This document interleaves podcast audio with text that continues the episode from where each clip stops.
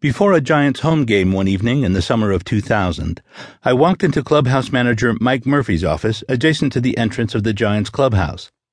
His office is always a gathering place for baseball luminaries, especially former Giants, many of whom have known Murph since 1958, the year the Giants came to San Francisco and the year Murph became a Giants employee.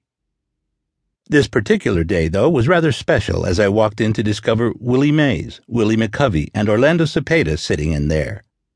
I listened in as these three all time Giants greats and all Hall of Famers told one great story after another. As I listened, I started to mentally tally just how many home runs were represented in that office 1,560.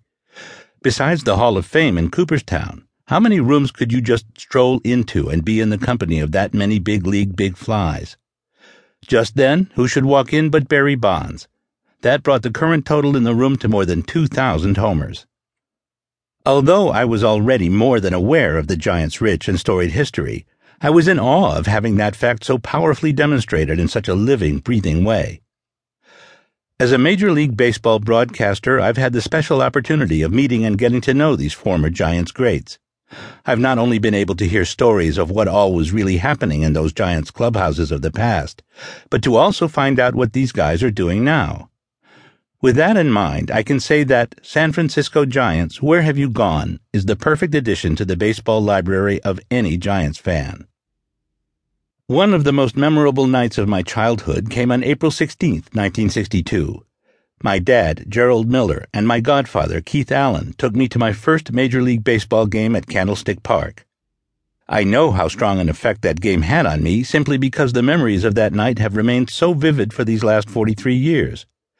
To wit, I can still tell you not only the extraordinary final score, Giants over the Dodgers 19 to 8, but also the final game totals.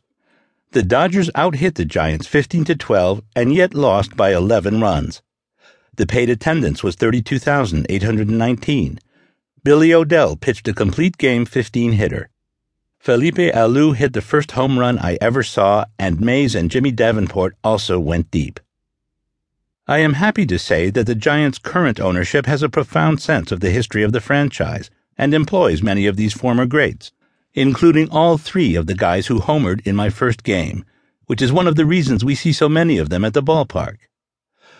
Despite the colorful tradition of Giants baseball, they nearly became the Tampa Bay Giants after the 1992 season. We know well how Peter Magowan and a group of civic minded investors banded together to keep the Giants here, and later built a ballpark that instantly became a San Francisco landmark on the waterfront. But years before, the Giants almost moved to Toronto back in 1976. That's when Bob Lurie bought the team with Bud Herseth to save the team for San Francisco Remember, they were buying a team that had drawn only about 500,000 fans in each of the two previous seasons.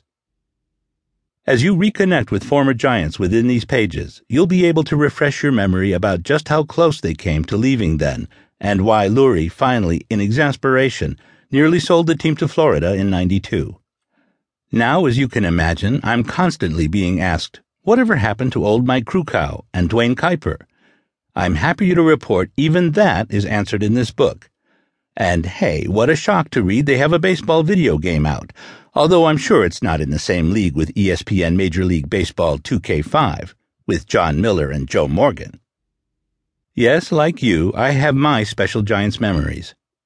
Now let San Francisco Giants Where Have You Gone help you relive some of those great days and nights of the past, while also bringing to life many of your former Giants favorites in their current lives. Enjoy. Jon Miller, voice of the Giants and Hall of Famer.